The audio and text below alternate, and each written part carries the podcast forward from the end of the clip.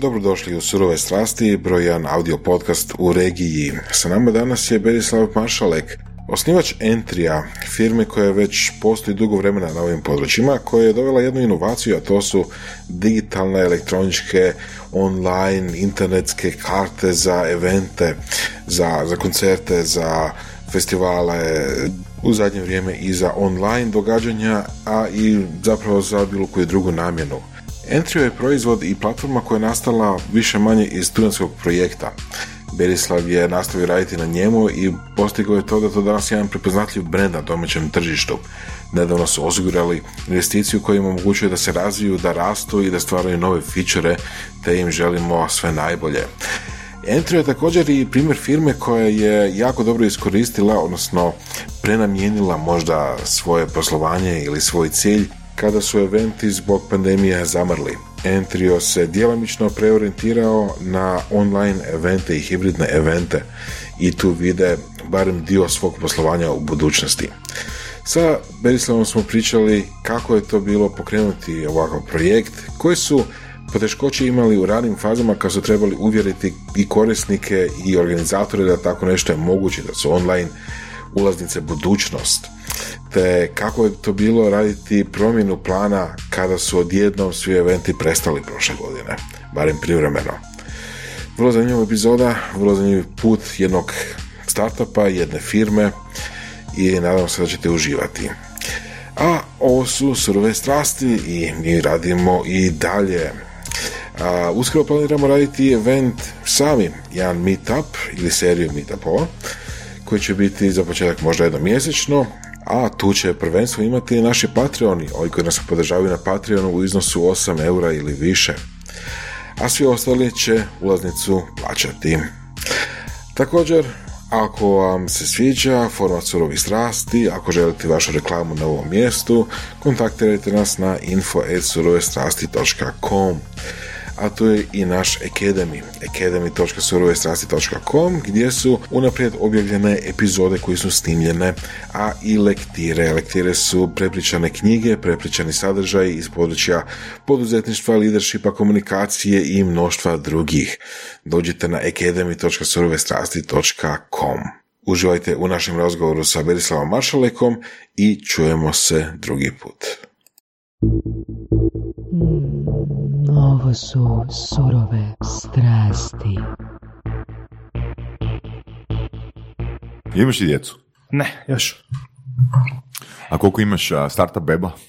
Startup beba, pa imam uh, dvije startup bebe, od koja je jedna upravo u procesu uspješnog gašenja, a druga je u procesu uspješnog uspjeha.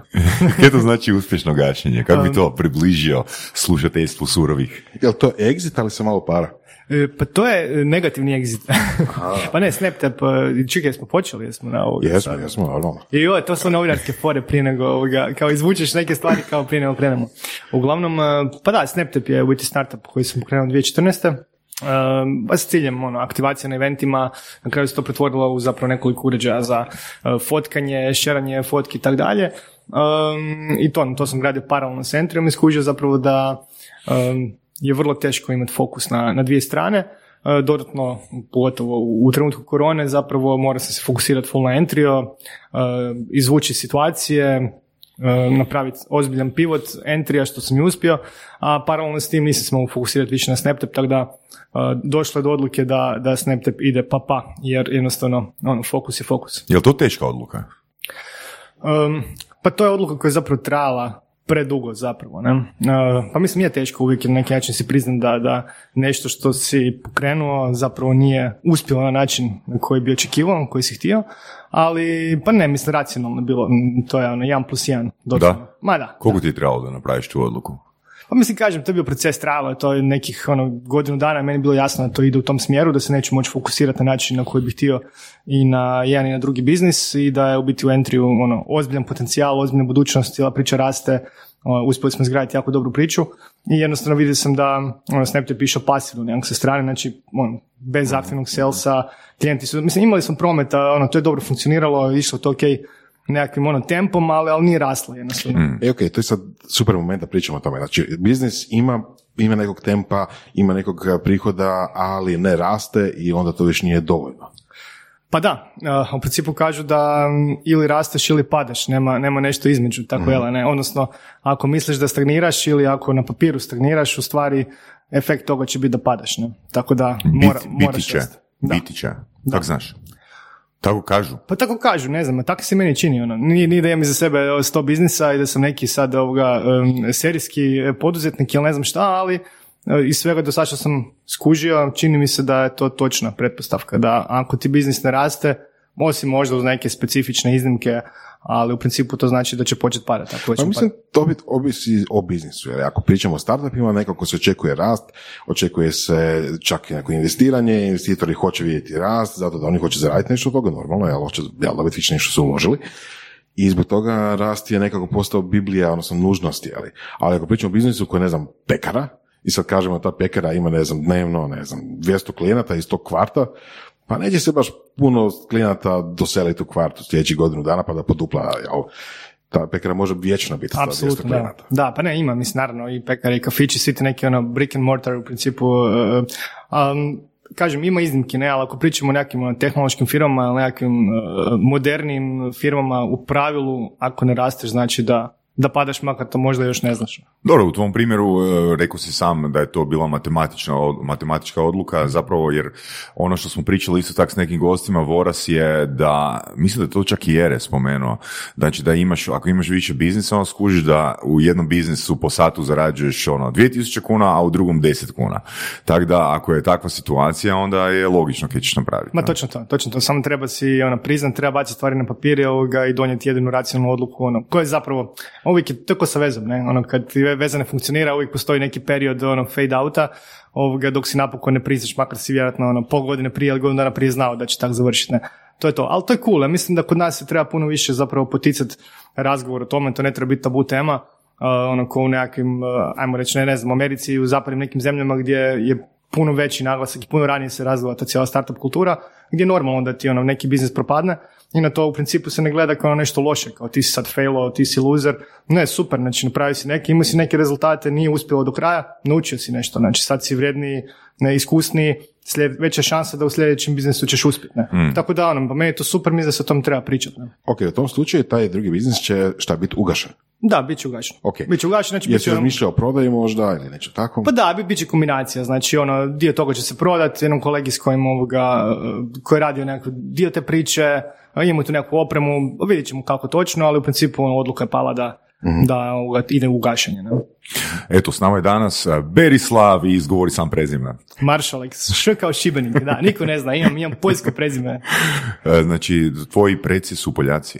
Moji preci su Poljaci, da, zanimljivo je ovoga, ne znam koji to točno preci i u kojem koljenu, eh, jer pa neki pra pradjed je bio Poljak, valjda, bio je osobenjak više okolo, ovoga, mijenjao imena, imao puno žena i tako neka kombinacija, niko ne zna točnu priču, ali se prezime zadržalo, tako da imam taj SZ koji se čita kao Š. Mm.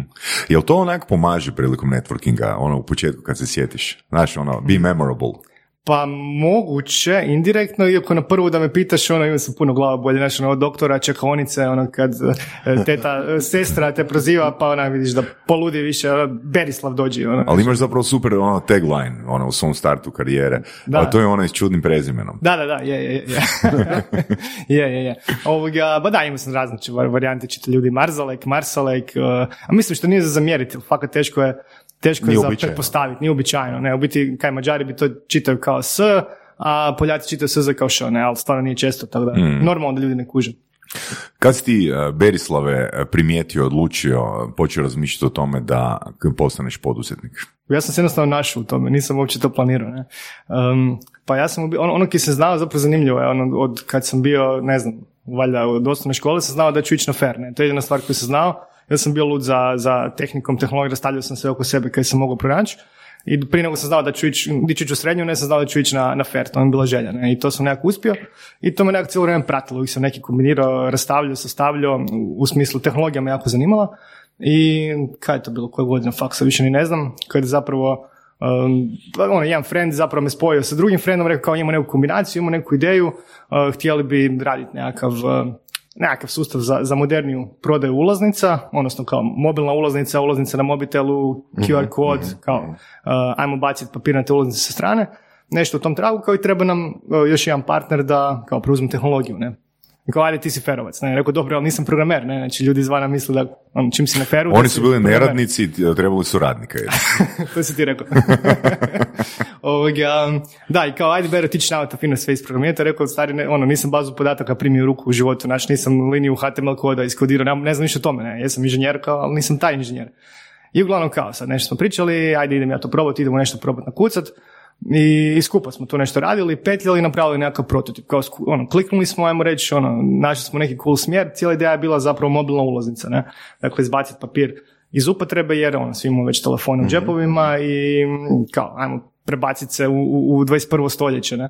A, Kad je to bilo? Koji godin? 2011. 11. Da, 10 godina će biti taman. Da, da, li je, da li je tome prethodilo nekako razmišljanje ili da li ste vidjeli sličnu ideju vani, ono šipa, u zapadu ili bijelom svijetu? Je, je, da, da, da. Pa mislim, e, znači, taj treći kolega e, zapravo je došao, on, on je bio, imao business background, ne Matija, i on je došao kao nekakav inicijator e, cijele priče i on tu Ivor bio koji je me zapravo spojio s njim i onda smo, kao njih dvojica su bili više business side, ja sam trebao biti tech side. I vidjeli smo da, ono, vani je bilo sličnih startupa, već ticketing agencije su postojale i tako dalje, ali smo mi tu malo se preduhitrili, odnosno puno preduhitrili zapravo.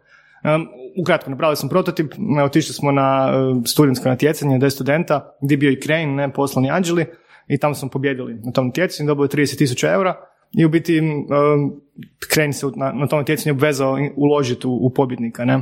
I u biti smo otvorili firmu, nismo se ni okrenuli, u devetom mjesecu smo imali već firmu sa nekom idejom koju smo, ono, zapravo nismo spadali ni istestirali na tržištu, E, I onda je bilo fora i onda je zapravo, e, mislim, putem je Ivor otišao u svom smjeru, e, u devetom mjesecu, tamane i desetom. Ne, brzo nakon što smo otvorili firmu, mi je Matija rekao, e, Vero, naš, ja idem ovoga na Cambridge, prihvatio sam stipendiju, ali budemo mi ovoga, surađivali remote, kao preko Skype-a.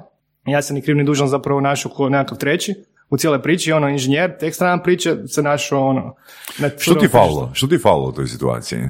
Koje su to vještine bile koje su ti falile? Pa Koje bi rado danas da si ih imao onda? E, a, kako me navodiš u svom smjeru? Prodajne vještine. Prodajne vještine, to je ono što fali. Znači, te neke soft skills užasno fali u, u, u obrazovanju općenito danas hrvatskom i srednje, srednjoškolskom, ali prvenstveno fakultetskom. Ne? Znači, recimo, FER je odličan fakultet. Znači, men- ono, stvarno super fakultet, među, među boljima u Hrvatskoj definitivno, ali ti neki predmeti koji su soft skills kao vještine komuniciranja, ne znam, management u inženjerstvu, više ne znam koliko ih je bilo, to su predmeti koji znaš da a priori si prošao. Znači, prije nego si upisao faks i te predmete prošao, ne moraš uopće ono ni otvoriti. Da, da, da, mislim da je bio izvor između, ne znam, nekog soft skill predmeta, tipa management ili tako nešto i a, fakultetske verzije vjeronauka, jel? Tako da, znaš, Otprilike, otprilike, da. I to je suludo, po meni su to ono među najbitnijim ovoga predmetima bi trebali biti, ne, ali apsolutno niko ne obraća na to pažnju, barem nije u moje vrijeme.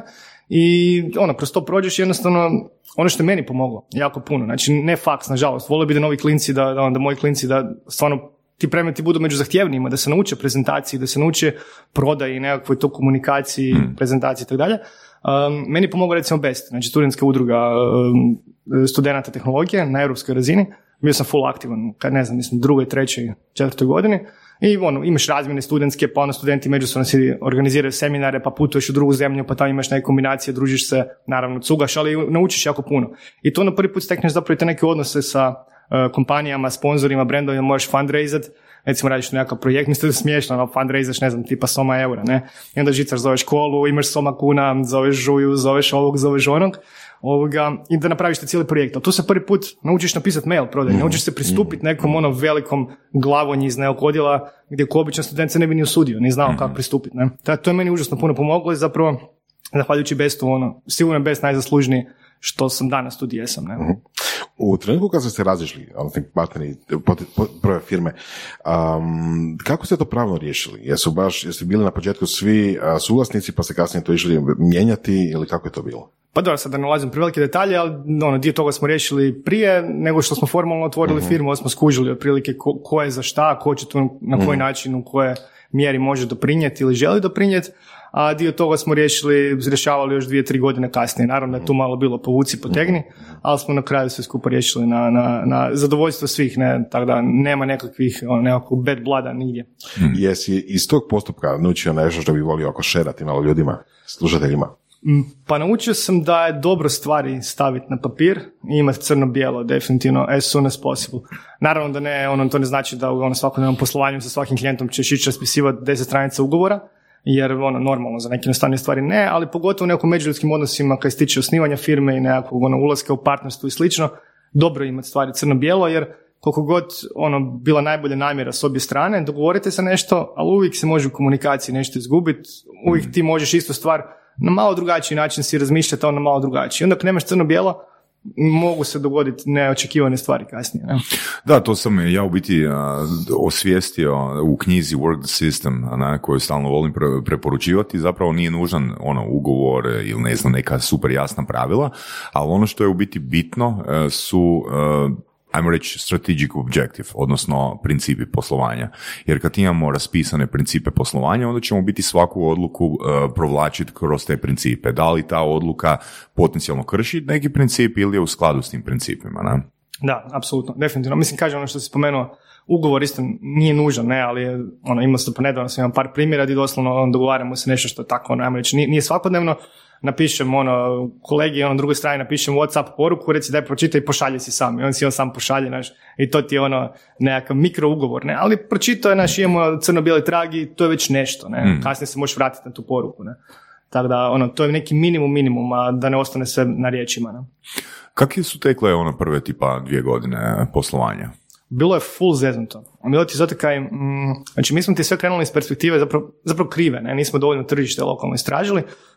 znači ideja entry od početka je zapravo da to bude međunarodni projekt. Ne? Dakle, htjeli, imali smo ideju u prve dvije godine se proširiti na dva, tri tržišta, nizozemska, engleska, svašta nešto ali uglavnom to ne ide sam tak baš lako, pogotovo ne sa 30 tisuća eura ne, na početku.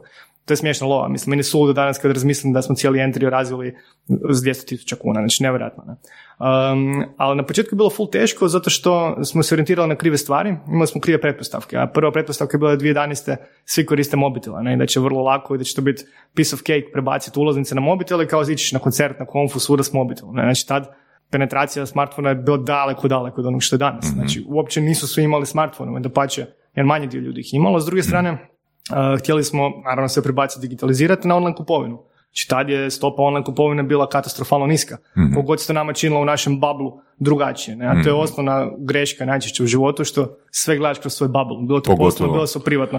Bilo to ono, ko će glasati za tu stranku, ne, pa ne znam nikog ko glasa, pa ne znaš nikog jer su svi oko tebe koji glasaju kod ti. Ili u biznisu gdje ono, pa ne znam nikog ko ne kupuje online, pa ne, zato kaj si u tom krugu ljudi. Da, mislim, ja, mi, ja, ja sam tog stava da je dobro biti u, bablu isključivo ako imaš nišni proizvod, na?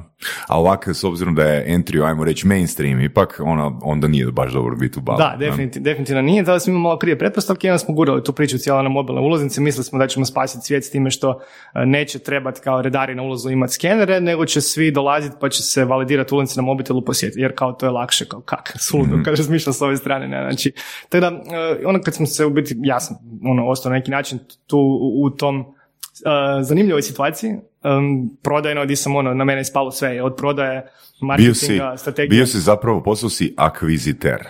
E, da. u biti da.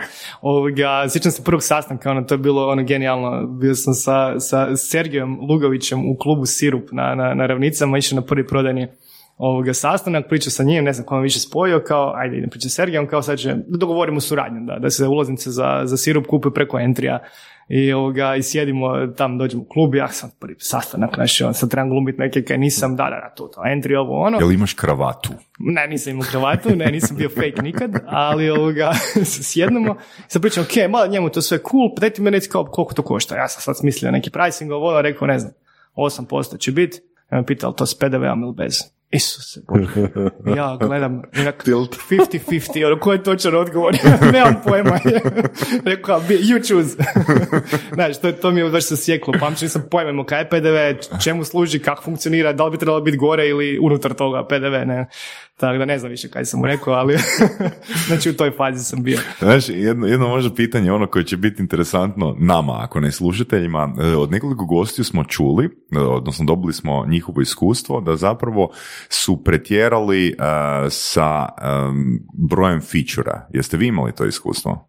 Pa, I da su zapravo ono doživjeli, ajmo reći, neki uspjeh, veći uspjeh kada su smanjili broj fičura. Pa to je vrlo često, da, to je vrlo često. Mi nismo išli smanjivanje fičera, mi smo starta imali, pa nismo imali toliko puno, ajmo, Vidiš, dobro pitanje, Ni- nisam ni sam siguran zapravo. Mislim da nisam baš pretjerali, ovoga, pretjerivali, ja uvijek imam taj neki feeling, uvijek idem sa strane prodaje, uvijek, uvijek pristupam sve prvo ovoga, sa strane prodaje na način da dan danas me kolege trkaju ispod stola. Kada ovoga, sam na sastanku, ne, pa pita klijent šta ima novo, ja u tom trenu improviziram, pa mogli bi to ove godine vam ponuditi, super, to mi je odlično, ono, kolege me trkaju, si ti normalno, o čem pričaš, ne znam kaj to, mi to nemamo, Reku, dobro, a ja se u glavi vrtim koliko nam treba da to razvijemo, ne, tada prvo prodam pa onda napravim, u principu to je moj neki pristup, Ne, nije da o, trpamo funkcionalnosti i širimo bez da znamo ko će to koristiti, da li će to, da li će to nekom treba. Tada ne bih rekao da smo se zaletili u tom smjeru, ali generalno to je vrlo česta greška um, tehnoloških firmi da da builduje proizvod i zbune kupca. Mislim, entry već sad je jako kompleksan, ono što uh, šira publika sigurno ne zna, ali vidiš samo onaj jednostavni, banalni dio. Dođeš, kupiš ulaznicu i dođeš na event, ne, i to je to. Ali u je u biti jako širok sistem, dosta kompleksan sistem za organizatore, ne. To zovemo organizatorski panel gdje zapravo pratiš prodaju, upravljaš cijenama, kreiraš promotivne kodove, imaš analitiku, importiraš ljude, svašta nešto, baš puno, puno stvari. I onda smo skužili da imamo zapravo dva tipa dva tipa kupca. Naravno, cijeli enter je složen da bude self-service. Znači da možeš sam kreirati event, sam popratiti, ne moramo se ni čuti. Imamo puno eventa koji tako funkcioniraju. Zapravo od naravno starih klijenata koji su naučili, pa ono rokovi evente kontinuirano do toga da smo imali, ne znam, neki uh, koncert Džibonija prije 4-5 godina, nismo znali ko je organizator, od kud, di je ispo, ubacio event, Super. prodoje, I sve to je, sam. to je platformski pristup. Da, da? da, da, da, to je platformski pristup, da. Ali imamo s druge strane, ono kad sam htio reći, imaš, uh, barem u našoj branši, dobar ti organizatora koji zapravo ti gledaju ono isključivo cijenu. Znači, uopće ih ne zanima kad imaš tu shiny gumbiće, kad on može prikupljati si graditi CRM, svoju bazu podataka, mailove, kad može uh, dinamički prodati cijenama i svašta nešto, a on te na kraju nazove na telefonu, 7 na večer, e, Bero, koliko smo prodali danas? Ja rekao, ja jesam u to utrpao beskrene novce, znači, ono, i godine života, da me pitaš na telefon koliko sam prodao, ali moraš zapravo to prihvatiti i skužiti da vrlo često su ti klijenti koji tako funkcioniraju, oni koji donose i ono veće dijelove, ne? I onda kao kaj se tu napraviti, znači to nije optimalno, to nije učinkovito, nije skalabilno, šta god, ali moraš i njih servisirati, ne? Da pače, Neko vrijeme. Neko vrijeme. Neko vrijeme Dok i- se ne preodgoje. da, trudimo se napraviti to. Ovoga, da, je- znači oni koji su neki možda stara škola i nji- njihovi klinci preuzimaju polako biznis i tako dalje, to, to sve ide ok. Ali ono, moraš to jednostavno prihvatiti i ponuditi klijentima koji ne trebaju sve tvoje funkcionalnosti i ne, možda iskorištavaju 1% tvoje ono, platforme, ali dalje im ti koristiš i donositi novce i trebaju te i ti trebaš njih i moraš za njih naći rješenje i moraš naći nekako kako da im Znaš, ono, njima stavi SMS da im dođe na večer, ono, automatski prodosi toliko ulaznica, da ne moraju se nikad ni ulogirati u platformu, ako im je to tlaka. Ne? Entry je bio prvi i jedini. Ne? Um, e sad, to je to što smo isto često pričali o surovim stra- prokletstvo toga kad si prvi. Ne? Jer kad si drugi, onda već znaš predstaviti svoj proizvod u odnosu na nešto što već postoji. Pa imaš neke diferencijalne prednosti. Um, koliko je bilo lako ili teško komunicirati, a, komunicirati vrijednost toga, odnosno razloge? Jesi imao neki elevator pitch, 30 second commercial ili kako je to izgledalo u početku? Ba, pa nisam imao tako neke seksi nazive niti pripreme, ali, ovoga, ali kaj ti bilo, ono kad sam zapravo počeo pričati, znači kad smo se mi krenuli pozicionirati, znači nas su mijenjali sa grupnim kupovinama, to je nevjerojatno. ne? Znači 2011. 2012. da, Tipa kre- sa ono, grupom uh, Pa ne, da, on kolektiva, tu lokalni ponuda dana, ono, sad ih je bilo deset, iz mjeseca u mjesec su deset novih nicao, ne znam, 2012. je valjda bilo ono 50 grupnih kupovina, se sjećate. Ono što je bilo Da, da. super je što baš te grupne kupnje su educirale dosta um. Aha, Hrvatsku online- za online online, kupovinu, da, tako, i to je nam nice. bio preduvjet. Da- Mi smo taman došli u ranoj fazi tih grupnih kupnji i još ljudi nisu bili tu ne spremni. Znači, sve to je bilo, kada kažem, prenapredno za, za Hrvatsku. Grupne kupnje su educirale, ali u toj fazi kad smo mi krenuli prodavati, zvati organizatore, ne znam, festivala, koncerata, pa onda i nekakvih muzeja, nemam pojma, svi su rekli, Isuse Bože, znači ti si deseta grupna kupnja koja me zove danas. Ne, rekao, ne, ne, ne, čekaj, ja nisam grupna kupnja, znači, ne želim ti da ono uzimati 50% popusta od te neke fore. Ja, ono, uglavnom, jako to bilo tu, tu, tu. Tako da bilo smo full teško ovoga objasniti e, šta radimo, jer je bilo zagušenje. ono, ne. I imali smo te prve dvije godine su bile zapravo kritične, ne, 2012. dvije 2011. 2012. su bile baš jako, jako teške. Ono, lova je curila, nešto tu počelo kapati, ali ono, nismo, nismo znali kaj radimo. Koliko si imao plaću tada? Vidi, nula. Jedna lijepa okrugla brojkica. Ne, ništa, ništa, nismo si, ne znam, ja sam prvu plaću si po... mhm, ne znam šta smijem reći. Da, da to, je, to je česti problem. da. Pla- Isplaćivao si sam sebe u ulaznicama. da, ne, ne, doslovno, ono, crnčio sam dan i noć, nisam, nisam imao plaću dosta dugo, onda smo se ovoga, ono, nešto dijelili, dok je ono, još ovaj kolega ono, radio nešto remote, pa smo tu nešto kombinirali, pola pola, ali ono, to je bilo ništa zanemarivo, doslovno dvije godine sam Što ti tvoji prijatelji i cura u tom trenutku komuniciraju? Em, pa zapravo, da, tad je bio problem, jer sam bio u jednoj, hm, Da, ne, ni, ajmo reći da tad nije bila ovoga, e, dobra situacija. E, mislim, friendovi ne kuže dan danas. E, kuže možda malo više, ali dan danas je vrlo teško. Ne? Znači, ja sam zadnjih deset godina se odrekao jako puno pijanki, rođendana, tuluma, izleta, festivala, jer se šljako, ne, normalno. I sad ljudi sa strane to ne kuže, zakaj to radiš? Čekaj, ti nisi bio korisnik onih usluga koje si prodavao, to želiš reći. Pa znaš kaj, jako malo, puno manje nego kad bih htio. Da, neće rovat. Ljudi misle da naš bero na svakom koncertu, na svakom festivalu, ali istina je da bero na jednom koncertu, jednom festivalu godišnje. Mm. Ono što ne stigneš, plus umoran si, naš, ne možeš biti svuda. Mislim, trudimo se naravno zbog klijenata s kojima radimo i tako dalje, biti tu negdje, ali da, on puno manje nego kad bih htio. Hmm. Uglavnom teško je, da, znaš, odrekneš se jednog velikog dijela privatnog života, to, to znate i vi, ne? To A što je ono što friendovi ne kuže? Mm, pa, pa, mislim, ne kuže, gledaj, ljudi koji nisu poduzetnici, općenito, jako im je teško skužiti e, poduzetnički mindset, ne? Uh, Jel samo to, znači tipa ono, zašto ne ideš na pijanku s nama, nego radiš ili... Pa da, znaš, ono, znaš, nekad ispadne kao, gle, ovaj klijent je bitniji, ne znam, e, od, od, od frendova ili, znaš, ono, Mm. u polu za Afrikanci, neko gle, ovaj samo ganja lovu i tako dalje, a u biti, ono, istina totalno suprotan, da, ono, poduzetnici nekakvi, ono, ajmo reći, sa zdravim pristupom, dugoročnim, ih ne ganja lova. I mislim da je to jedini način da uspiješ, ono, da uspiješ. Znači, mene nikad nije ganjala lova, doslovno nikad. Da me ganjala lova, radio bi sve, samo ne ovo tu što, što sam radio do sad, ne? Jer sam, ne znam koliko nula izgubio zadnjih deset godina koje sam mogu zaraditi negdje drugdje, ne? Tako da fakat nije to. Mene ganja, ono, taj, ta neka, uh, želja za stvaranjem, znači ono, taj satisfakcija kad nešto napraviš, izmisliš iz nule, skombiniraš nešto, sjetiš se nečeg, to napraviš, ponudiš tržištu, tržište to krene plaćat, koristit, znači nešto što I jučer nije onda si bilo. cool, zato što si to ostvario što prije nije bilo. Što Pa si da, dodao nešto novo. Ne da sam cool prema nekom, nego nešto ono, ono intrinzična neka tamo ti, ona satisfakcija, to mi je fakat super, ono, super feeling, baš mi dobro, gledaj, napravio sam nešto iz ničeg, to Ok. me drive ono. Kad smo kod tog feelinga, kad imaš nešto, kad se napravi nešto novo iz ničega i to se ponudi tržištu i tržište prihvatilo i tako dalje. Ok. Ajmo se drugo pitanje. Da li postoji exit plan za Entriju? Uh, Pa, gle, striktni u ovom trenutku ne. Ja mislim da smo da, uh, exita još dosta daleko u smislu da entry treba još puno narast.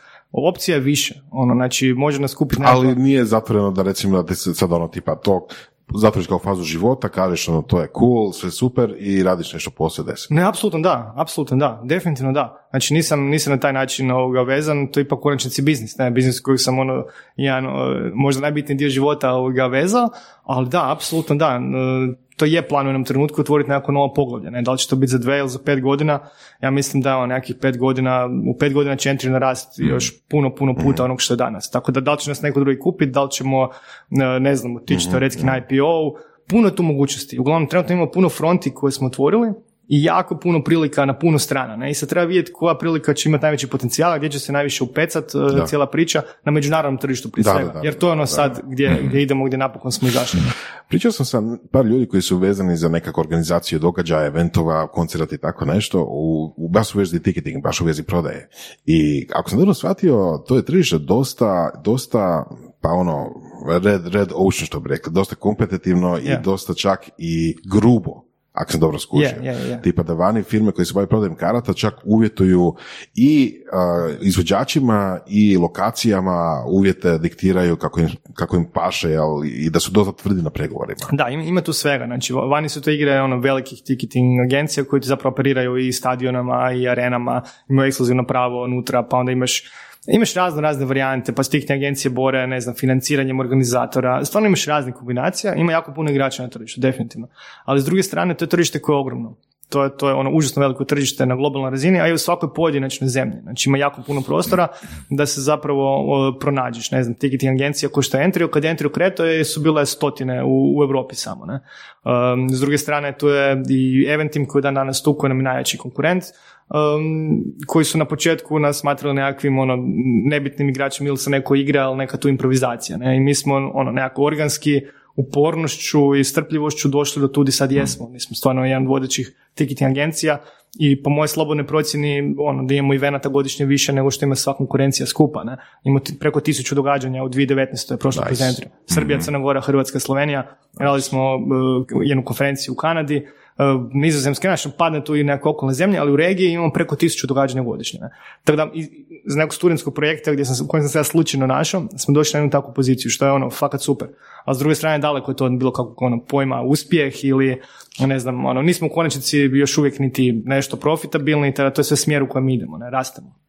Pa rekao bi se ono tipični uspjeh preko noći, a ovo, Da, da, da, ono, da. zadnji Samo ta noć faza, jako dugo deset traje. godina, više manje. Da, da, jedna duga noć. da. Jesi ikad i ono u početku barem imao respons od uh, potencijalnih klijenata, čekaj, uh, vi nama uzimate postotak da mi vas oglašavamo.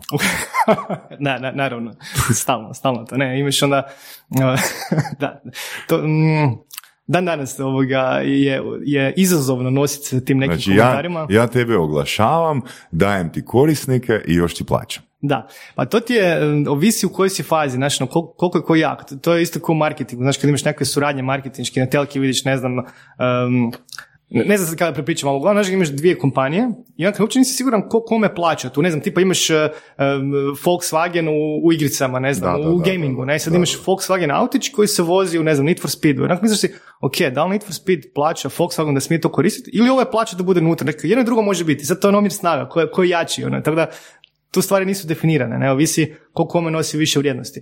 U, u, u našem slučaju, gle, znači, mi smo, pla- ticketing je platforma koja zapravo je e, povijesno prvo organizatoru riješila logistiku.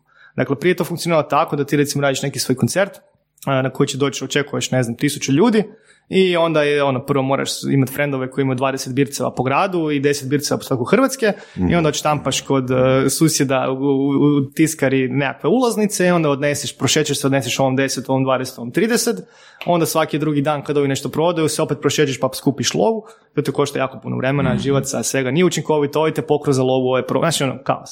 E, i tu su letile ticketing agencije gdje su ti zapravo riješile tu logistiku, distribuciju ulaznica prije svega, ne?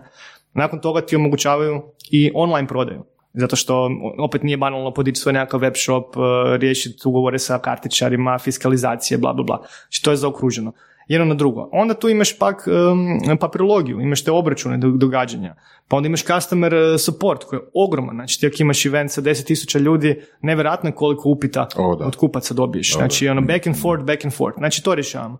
Rješavamo ti, eh, s druge strane onda imaš i znači platformu gdje jednostavno možeš upravljati s tim cijenama, znači možeš povećati cijenu, smanjiti, imaš neko early bird, late bird, pa ti rješavamo promo kodove, pa gratis ulaznice za partnere, za sponzore, pa marketinške pakete, pa analitiku, pa onda e, nakon svega toga ti dajemo i svoj marketing gdje imamo zapravo tu snagu, i to je ono što si spomenuo, gdje mi na tržištu, mislim imamo nekakvih 300 tisuća korisnika u Entry koji su ono, ikad kupili ulaznicu. Imamo 30 tisuća aktivnih, oni koji baš primaju Da, newsletter da, da, i čitaju to. Ima s druge strane je ono jak doseg na društvenim mrežama. I tu zapravo našim kanalima dajemo konkretan nekakav rič i konkretan marketinški, marketinšku vrijednost tim organizatorima. Kužiš. Tako da je sad ono, mi tu imamo konkretnu snagu, isto tako oni trebaju nas, trebamo i mi njih Da, i to je ali ono što je super kod tog modela je što zapravo ovoga, tvoj klijent snosi customer acquisition cost.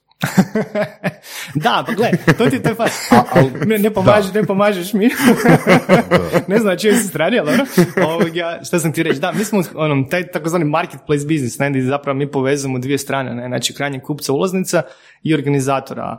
Uh, I jedni drugi su nam bitni, brinemo se za jedno i za drugo, ali zapravo naš prvi nekakav klijent, onaj od kog zarađujemo, je stvarno je organizator. Kad organizator dođe nama i kaže, ok, odabro sam entrio za suradnju i zbog svih vaših prednosti, jednostavnosti suradnje i tako dalje. U konačnici se sve svede na zapravo većina toga na customer support, ono što naši klijenti cijene je što ih stvarno držimo kao kap vode na dlanu, jer rješavamo ako treba u pola noći, naš zoveš telefonom, mailom, rješavamo kako treba. Tu smo ono, i consulting, i psihijatri, i Da. sve skupa. A, jednom kad on to kaže, entry će biti taj, u principu kupci kupuju ulaznice preko entrija jer nemaju drugi izbor. Osim u nekim rijetkim varijantama gdje se ulaznice podijele na više tih platformi, ali to u principu nije, najčešće nije dobra nekakva odluka. Ne? Super mi je to kako je to zapravo primjer dobre platforme. Mislim, uzmemo na primjer koncerte. Imaš izvođače na koncertu, imaš publiku na koncertu, imaš menadžere koji od tih izvođača, i onda imaš organizatore koncerta i onda imate vas. I na principu, znači nije platforma niti menadžer, nije platforma niti organizator, platforma ste vi koji zapravo radite sa novcem, sa ticketingom, odnosno spajate gledatelje sa, sa koncertom. Jel? I to je, to je pozicija koja može diktirati svašta. Da, definitivno. Tu, tu su tu jako, jako puno opcija. Znači, mi tu imamo u planu stvarno sad proširiti uh, i našu ponudu.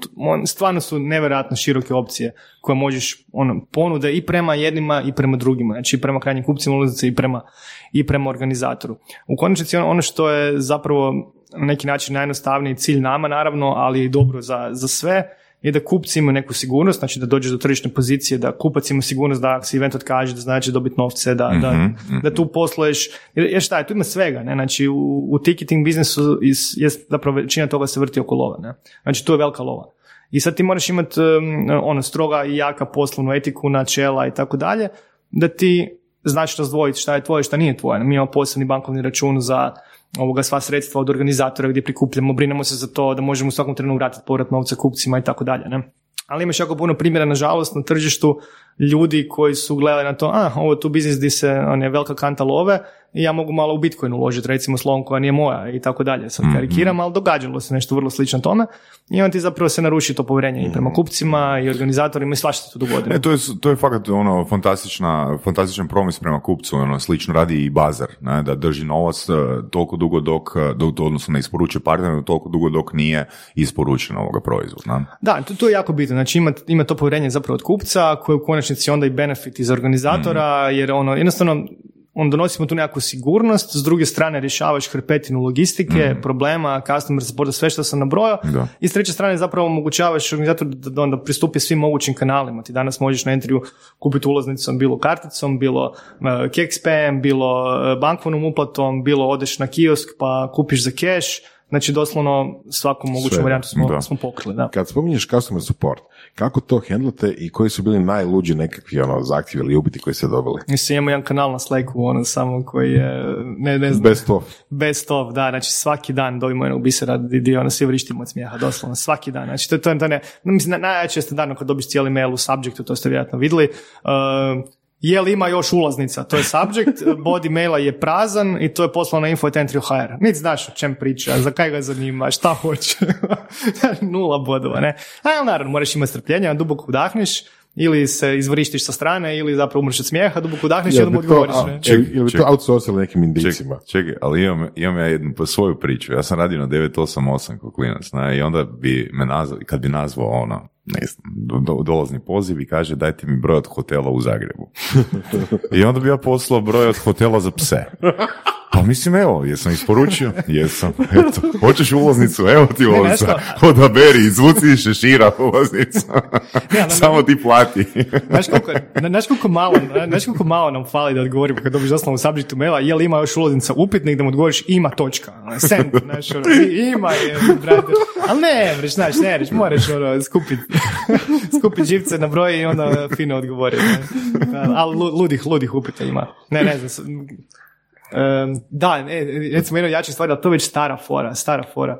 Em, znači, imali smo ti chat još prije, dok smo bili nadobudni, dok smo mogli to handlati, ne znam, 5-6 godina, nemam pojma, chat je pisalo dolje kao, ono, tu smo, priče s nama. Aha, Znači, nešto- kao chat na webu, kao na webu, da, da, da, na webu, da, ne, kao tu smo priče s nama, ne, da potaknemo kupce, da nas pitaju da vidimo nekakav feedback, šta ih muči, organizator kupce i tako dalje.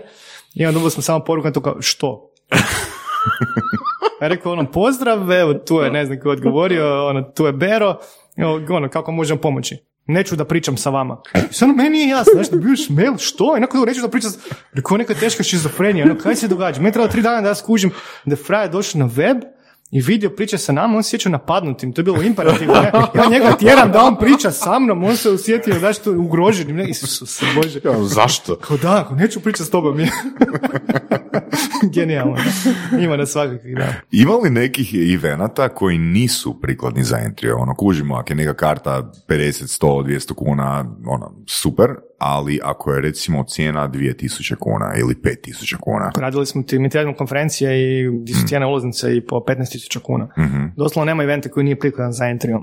Ovoga, mi, ti, mi ti pokrivamo dosta, što je razlika recimo nekog, eh, evo konkretno spomenuo sam, ne znam, recimo Eventim koji je najveći konkurent u Hrvatskoj, oni rade um, uglavnom glazbena događanja i to ovo veća. Ne? Mi tu pokrivamo cijeli spektar. Mi smo zapravo izrasli na ovim manjim i srednjim događanjima, na nekim klubskim događanjima, na koncertima, na festivalima. Festivali su nas jako digli. Um, tu smo se do super pozicionirali, jer su organizatori festivala već imali ono primjer kak vani rade zapadne naprednije ticketing agencije, modernije, brže. I tu smo se jako, jako izrasli, ali ti radimo s druge strane se jako puno uh, i stand-up komedija i predstava i tako dalje. I konferencija koja je zapravo jedan, ajmo reći, posebna nekakva vertikala, ti poslovni događaj, konferencije, seminare i tako dalje, gdje su cijene ulaznica stvarno jako velike, i tu je malo drugačiji pristup, drugačija komunikacija, drugačiji malo prodajni proces, ali u konačnici platforma je jako fleksibilna, jako široka i um, jednako kvalitetno obslužimo i jedne i druge, s time da znamo točno šta treba jedna, šta treba drugi, ono, koji naglasak staviti za jedne, koji za druge. Ok, to se čini kao dobra customizacija nekako možda i tako. Ok, ajmo u drugom smjeru. Koje su naj, recimo, jeftinije stvari koje mogu biti proći kroz vas? Na primjer, da li bi mogli koristiti Entrio, ne znam, ekipa se skuplja za roštelj i sad, ne znam, svako treba dati, ne znam, ono, 30 kuna za, za roštelj.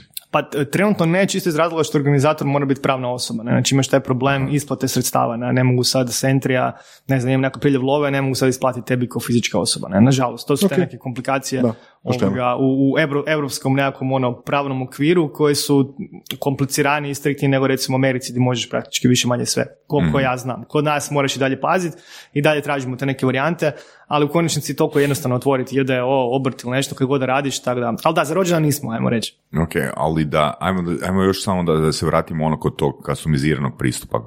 Koja je razlika u komunikaciji između, ne znam, eventa koji je 150 kuna i, ne znam, eventa koji je 15.000 kuna?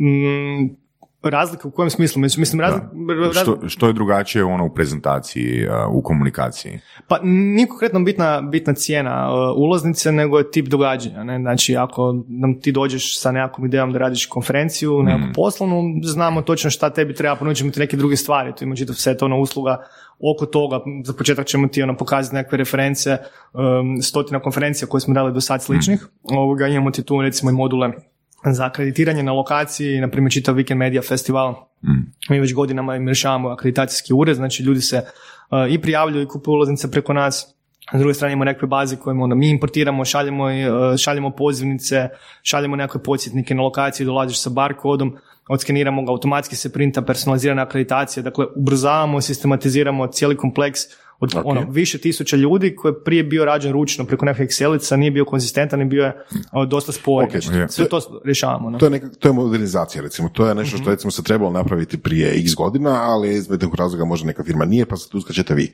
Koji dijelovi od toga su skalabilni, a koji dijelovi su ono više manje ono kvazi agencijski zapravo? Mm, Pa zapravo sve skalabilno. S time da upravo sad radimo na tome da, da automatiziramo i, i posložimo ono procese, e, interne procese.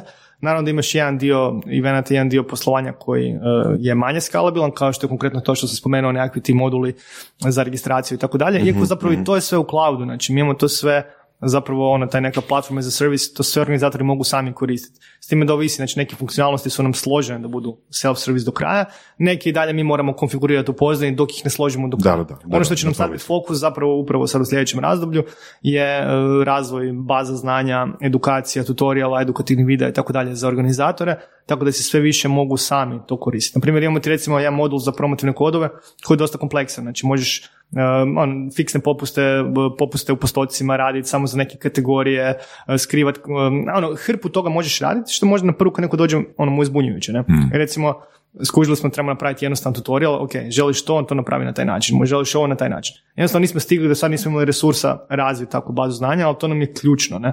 Da, da pokažemo organizatorima šta si sve sami mogu napraviti i koliko to biti jednostavno. Ne? Eto, jedno pitanje ovoga, spomenuo si VMF, pa me zanima koliko je bilo lako ili teško uvjeriti priku Borisa da pređe na Entrio?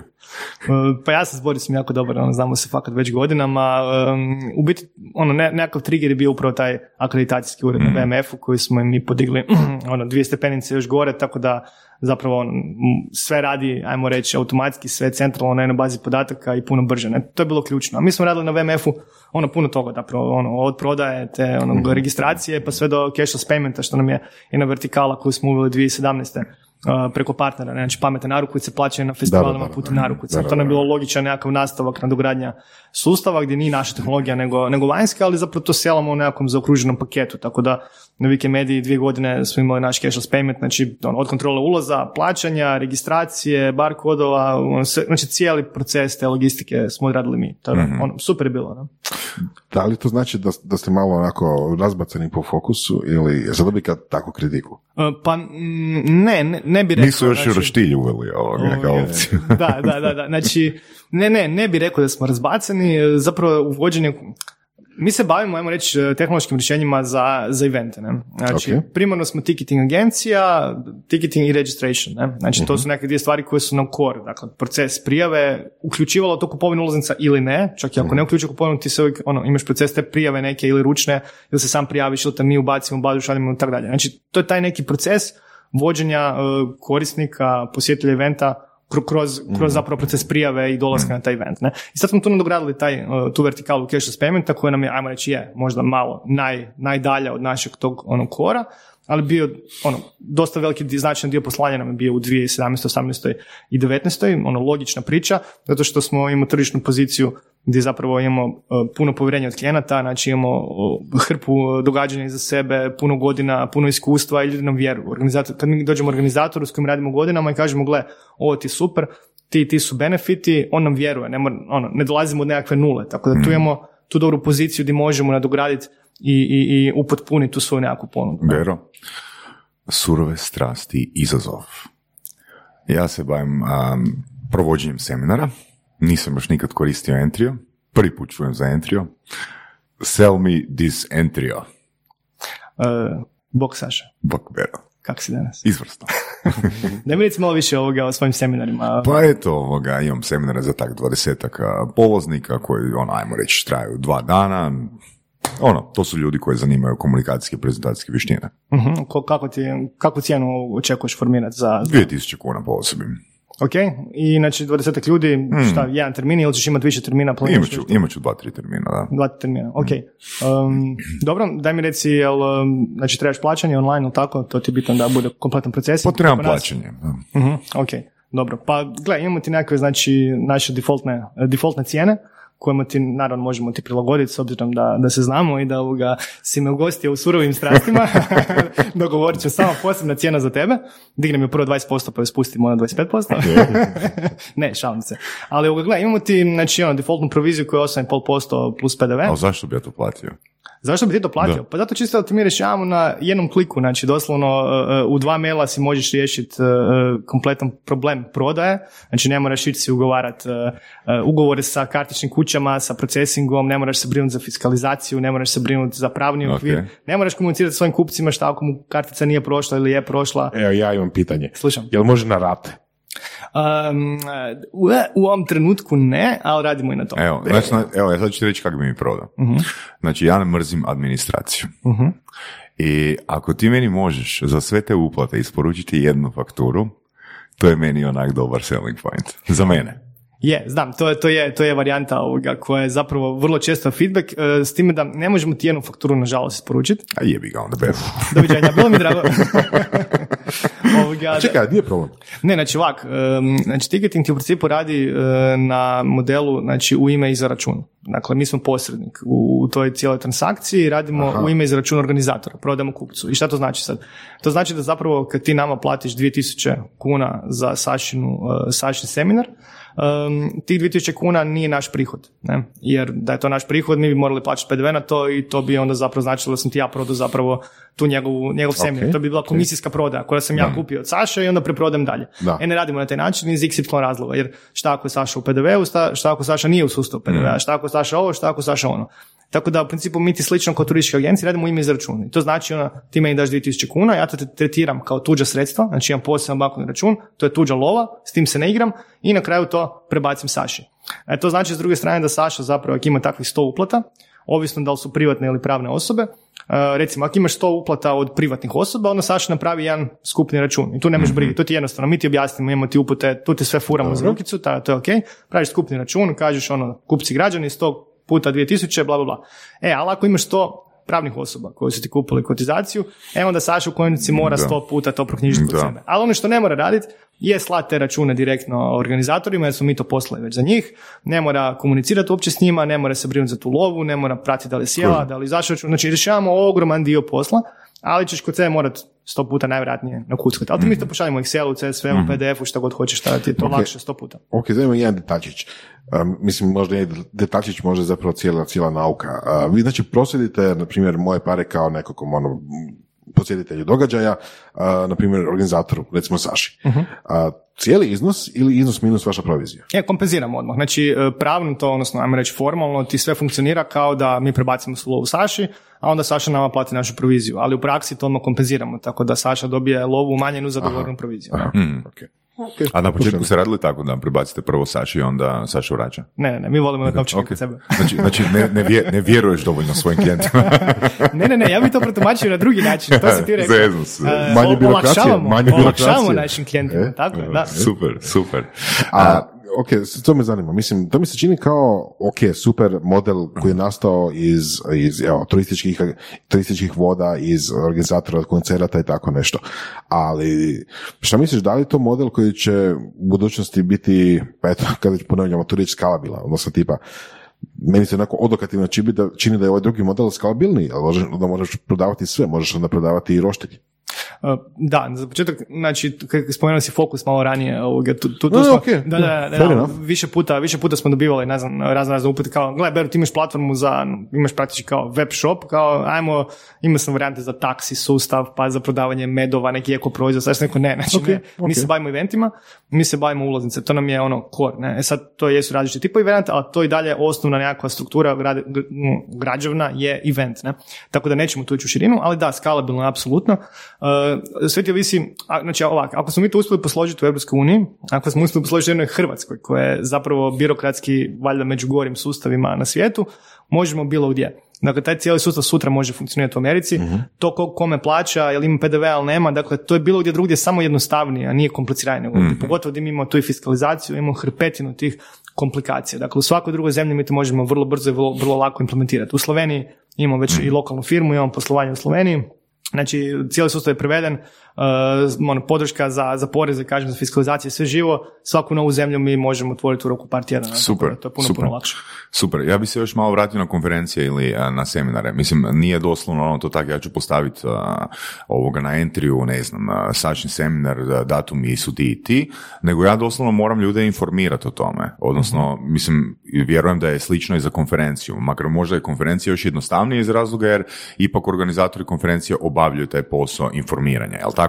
Znači, nije baš da ja mogu dići ruke ono, u zrak a, i ono, zaleći i čekati da mi sjednu uplate. Znači, Ne. ja moram biti aktivan, moram biti aktivan u toj prodaji, znači e, jedini, ajmo reći, glavni kriterij prema kojem, a, nažalost, nema rata, ne? to što je Voras primijetio, ali u biti glavni kriterij kupcima bi tu bio mogućnost plaćanja karticama, jel tako? Ali zapravo cijeli ostali dio procesa ja svejedno moram napraviti, kao organizator Ako mišliš na seminara. promociju, da, Da, znači, da, da. promocija ti je općenito, uvijek ti je promocija, ono- što nekad dolazi do konfuzije, ovoga što zapravo organizatori očekuju da ćemo i mi rasprodati event. Ne? Mhm.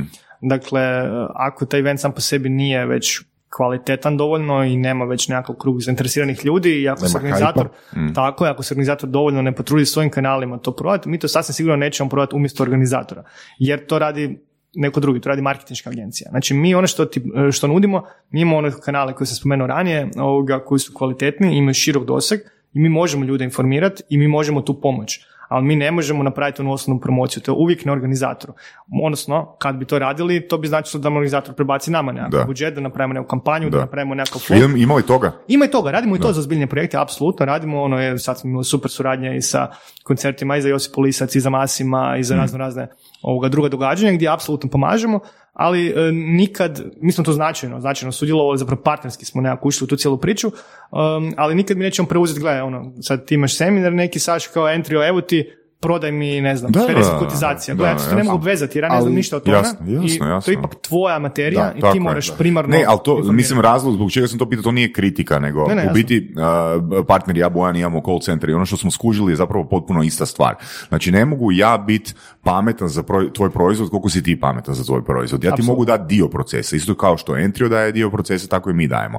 Ali uh, za konkretne informacije ipak tu treba biti osoba iz uh, sustava konkretnog koja će te informacije informacije, koje će te informacije ono dat pravoj osobi, jel tak? Tako da ne možeš ti outsourcat ono prodaju, ne znam, ili očekivati od Entrija da ti ono značajno, mislim, to niti ne može biti selling point, mi vam povećavamo prodaju. Tako, tak? mi vam, mi vam pomažemo. Mi vam pomažemo, mi vam Tako. štedimo vrijeme, mi vam štedimo Tako. vrijeme, mi vam ono pomažemo pri automatizaciji toga, ali nije, odričemo se odgovornosti sad da od nas očekujete da vam povećavamo prodaju. Tako, a vrlo često zna biti, ne, ne vrlo često, nego zna se dogoditi e, da ne znam, dođe organizator sa nekim realno lošim projektom, i nije svaki projekt dobar i neće Naravno. proći lošim koncertom, lošom konferencijom, lošim šta god. Jednostavno ne prođe dobro, ono, proda se četiri komada nečega Mhm. i onda, ono, organizator ima tendenciju reći, a da, to je zato što smo odabrali entrio, to je nešto ovo, ono, ne, znači to je jednostavno uvijek izvlačeno, uvijek tražiš nekako opravdanja. Ne, jednostavno program nije bio u dobrom trenutku, nije bio dobar, ne znam, nije bio dobar program, sadržaj, što god. Pa ne, nego klijent nije onda odradio svoj dio Tako, posla. to hoću reći, da. Znači, mi ne možemo preuzeti zapravo ono, tu odgovornost kompletno. Mhm. Uvijek, je to, uvijek je to na organizatoru da osmisli, da napravi, da ispromovira. Jer šta je um, sinonim za organizatora, barem u ovom entertainment dijelu, ne? znači koncert i slično, ti je promotor. Zapravo, organizator i promotor su nekakvi sinonimi. I u stvari promocija je najveći dio priče. Dakle, ti trebaš osmisliti program, odabrati nekakvog izvođača, Mhm. odabrati datum, odabrati lokaciju i sve preostale promocije, dakle zainteresirati ljude, napraviti hype da dođu do tebe. I sad ako mi to radimo, onda smo mi u biti organizator, onda mi ne trebamo Tako organizatora. Znači onda ću ja bukirati izvođača, lokaciju, termin. i Jesi razmišljao o tome? Uh, razmišljali jesmo o tome i dobio sam puno upita ono, u tom smjeru, odnosno da li bi to radili. To je još malo van ovog fokusa, znači ako se počnemo tim baviti, to je zapravo Ali za početak mi se čini kao nešto kao što može biti dobra suradnja. Jel, ako se partnerirate sa nekim, sa marketinškom agencijom ili sa nekim promotorom, da jednostavno to nekako prirodno može ići I onda nije zajedno. 8%, nego je 50%. Tako je, apsolutno. Upravo da, to. da, da, da, da, Upravo da. to je. I to je ono što sam htio reći. Nešto kad dođe organizator kao da, ali ne znam, neko, ali tebi u interesu da prodaš ulo- Tipa ono, ne znam, pita me zašto nije moj event posvuda, naš na pozdini entry, a naš zašto ne vrišti samo moj event posvuda. Kao, zato što Znači, nismo, to nije naš projekt, nismo partneri u projektu. Znači, mi smo ti provider, mi ti rješavamo jedan dio priče značajan, ali ako ti hoćeš da mi damo sve svoje resurse unutra, onda znači da smo partnerski u projektu, onda ajmo 50-50. Naravno, ako nam je taj projekt interesantan i ako procijenimo da želimo se na taj način izložiti. Ne? Tako da, to, to, to je ta razlika koja ponekad organizatori ne kuže, ali mislim da je to u svakom sektoru tako, ne u svakom biznisu gdje moraš na neki način objasniti pravu poziciju, ne, ono, kako stoje stvari e, sa klijentom, ali to je ok, vrlo brzo se, se Da, skuži. e, prije nekih par godina, ono, nisam tech guy, ovoga što svi znaju, ali sam naišao da svaki, e, da svaka Google pretraga nešto košta. Ne? A, koga? Google, e, pa Google. Znači svaka pretraga ono Aha, ok, ima, misliš ima, ima, ne- ima neku cijenu. Znači, da, da, svaka, isto tak svaka te valjda transakcija na Entriju košta, jel tako? Da, naravno. Dakle, ima dosta tih, e, koliko sam primijetio, ne znam, evenata, radionica koje su za nula kuna. Mhm, Ima, da. Koja je svrha toga? Pa promocija s naše strane. Znači, od početka ti Entrio ima, nudi besplatne događaje. Dakle, ti možeš sad doći, imali smo ti ono varijante, ekipa znala za pozivnice za vjenčanje raditi. Ono, to je bilo naj, naj, najluđe neki ono use case. Zanimljivo. Ali stvarno imamo dosta, znači kad god imaš događaj gdje ti je bitna... Čekaj, onda mora... Aha, ok, prosto. Možeš ono, već mašinu ono, bukirati. Da, da, recimo, da, da, da, da. I razmišljali smo na tom smjeru, ne, ali smo fakat sve te lude ideje stavili sa strane, stavili fokus, ne. Dakle, kad god imaš event gdje ti je potrebna evidencija ljudi, znači, znači nekakav kontrolirani ulazak na taj događaj, gdje ti nije bitno da dođe kao, radiš, ne znam, maškare na trgu, nego da trebaš točno znati ko ti dolazi uz kontrolirani ovaj način, onda ti entry rješava tu priču. Dakle, čak i ako nema prodaje, ako te event besplatan, ti možeš staviti ograničenu onu količinu ulaznica koje su tipa nula kuna i ono, prvih sto ljudi koji dođu, prijave se, ostave svoje podatke, ovisno što, što želiš, znači to može biti ime, prezime, mail, može biti jako kompleksna forma tipa za neke konferencije i slično. Sve to je besplatno, ljudi se prijavljuju, dolaze unutra, imaju barkod, ti imaš besplatnu aplikaciju za skeniranje, čekiraš svakog od njih, vidiš da li je važeća ulaznica, da ne mogu dva puta ući na istu ulaznicu i cijeli taj proces ti je skroz for free. Zašto? Zato što računamo da će taj organizator danas ili sutra napraviti nekakav komercijalni događaj, da će se naučiti na entry, da će mu se entry svidjeti, da će shvatiti ovoga u biti da mu donosi nekakvu korist i Znači- da će napraviti komercijalni event preko nas. Da, ok, zašto bi ja to kao organizator napravio? Zašto ne bi jednostavno napisao na svim svojim profilima, ne znam, ili napravio na društvenim mrežama event, evo ga, ja držim, ne znam, ping pong turnir a, ili edukaciju iz, ne znam, šivanja, tad i tad. Evo, prvih dva sata gratis. Pa gle, znači, ako je nešto banalno, da, naravno da ima use case-eva gdje ti entry ne treba. Dakle, Mm. mi ne pokušavamo prodati nešto gdje nema prostora, gdje ćemo ti eventualno samo otežati. Ali kažem ti, kod god tebi treba recimo prikupljati nekog imena, znači da imaš popis ljudi, da ti je ograničen kapacitet i eventualno da ti e, želiš kontrolu ulaza, stvarno da imaš nekako to skeniranje, ili Ok, ako nešto drugo, samo prikupljanje mailova, to ti je onda entry ono, ono Super. zapravo nevjerojatno koristan alat. Je, odgovori si. Super, super, super. Ima smisla. Vi ste sada u poziciji da ste da se idete širiti i u tu svrhu ste dobili i investiciju, jel da? Ma ne to, idemo još malo dublje u uh, 12 mjeseci unazad. Znači, Bero, ti si bio u banani totalno prije godinu dana. Pa, pa usudio se reći da ću živjeti na pet godina kraće sigurno zbog 2020. Da. Da. I ono, kad je čovjek stisnut, kad je čovjek zguran u kut, onda ga počne šorat kreativa. Da. Kreativa iz nužnosti. Da, znaš kaj, ono, vidio sam tu odvratnu zločestu koronu i rekao kao idem, da li mogu se sakriti u čošak i plakati i moliti za milost da me spasi i poštedi ili mogu se ustat, uzeti najveću letvu koju vidim i još ono, udariti u glavu i napravio sam ovo drugo. Ne? Um, išao sam na sve ali ništa, skužio sam da situacija, znači naše tržište je nestalo, ne da je palo nego je nestalo, dakle evenata nije bilo i uopće nije bilo, nisam vidio na vidiku u kojem trenutku će se oni vratiti, iako smo već tada, ako se sjetite, ono, razmišljali, da, da, do ljeta će to sve proći, ha, ha, ha, ne? Ali mi je bilo jasno da je totalna nepoznanica šta će se događati i da moramo nešto napraviti. Znači, imam, ono, u sve skupa na ovaj onaj način je bio tim od 10 do 12 ljudi ovisi, koji više ili manje ovise o entriju. Uh, Znači, imaš nekakvu odgovornost, u konačnici imaš svoj nekakav životni projekt, ne želiš ga baciti ono, flash down the toilet, moramo neke napraviti. I onda sam rekao, ok, kaj će se događati, stvar se mora prebaciti u nekakav digitalni format. Uh, Streaming je stara stvar, to je ono, nije, nije ništa revolucionarno, ali sam procijenio da, da će sve se prebaciti na streaming i da će streaming postati plaćen. ne. Znači da će jednostavno content provideri morati početi naplaćivati taj sadržaj jer jednostavno više nemaju prihoda, a sa druge strane e, konzumenti, odnosno publika će i dalje biti željna, bilo to glazba, bilo to edukacija, bilo to nekakva zabava, će biti željna tog sadržaja. Ne? I bit će spremno platiti. U konačnici sjede doma, ne troše novce, ne mogu ići u kino, ne mogu ići cugati u park, znači imaju novaca koje mogu potrošiti na nekakvu zabavu i nekako ono, mentalno zdravlje, što je u konačnici najbitnije. Znači, kladio sam se na to da će se početi prodavati ulaznice za virtualna događanja. I ono, bacio sam sve ili ništa u tom smjeru, ljudi su, ono, barem ono, lokalni ljudi s kojima sam pričao su rekli, gle, ti si lud, nema šanse, kaj ću platiti ulaznicu da gledam na svom monitoru doma nešto, kao, pa ti nisi normalan, ne, nema šanse, streaming je besplatan. Rekao, dobro, pusti, dogodit će se, ne? I dogodilo se. Mi smo zapravo nekakvih, um, ono, 7 mjeseci kontinuirano educirali organizatore, partnere, klijente, educirali tržište na neki način, pokazivali trendove, šta se događa vani i intenzivno razvijali platformu, nadograđivali. Tada smo mi zapravo već, ne znam, mislim, da početkom petog mjeseca imali prvi pilot projekt, Wow, uh, stand to je up. brzo. Brzo, da, fakat brzo. Integrirali smo nekoliko streaming engine s jedne strane i s druge strane nadogradili smo sa video conferencing mogućnostima, tako da sad Entrio zapravo smo, ajmo reći, malo promijenili fokus i dugoročno gradimo kao platformu za hibridne evente. Hibridni event je zapravo event gdje ti imaš dio ljudi na lokaciji koji su ono, došli fizički pogledat, a dio ljudi imaš virtualno koji to prate zapravo preko ekrana. Ne? I probaš prodavati ulaznice jednima i drugima, naravno imati različite cijene, upravljati sa cijenama, sve one prednosti alat entry koje si imao do sada imaš i dalje, ali si si zapravo obogatio tu ponudu i moguće si da sad jedan event koji, ti- koji ti do sad došli ljudi, ne znam, iz radijusa 50 km, ti sad mogu doći ljudi s cijele planete. Ne? Da, čak sam čuo primjere, čak sam čuo primjere ljudi koji su baš u, koji su u edukaciji, a preporodili su se s tim. Ja je osobno sebe trenutno barem ne vidim u takvom, uh, ajmo reći, formatu, ali... u smislu uh, Evo. kvalitete sadržaja, broja posjetitelja. Da, da, da, da. Evo, konkretno Sanja Parmać. uh, Sanja Parmać je inače vlasnica ovoga škole pjevanja i kaže da je korona, pričao sam s njom, kaže da je korona pomogla, jer ne znam, može se neko iz Metkovića prijaviti ovoga u školu.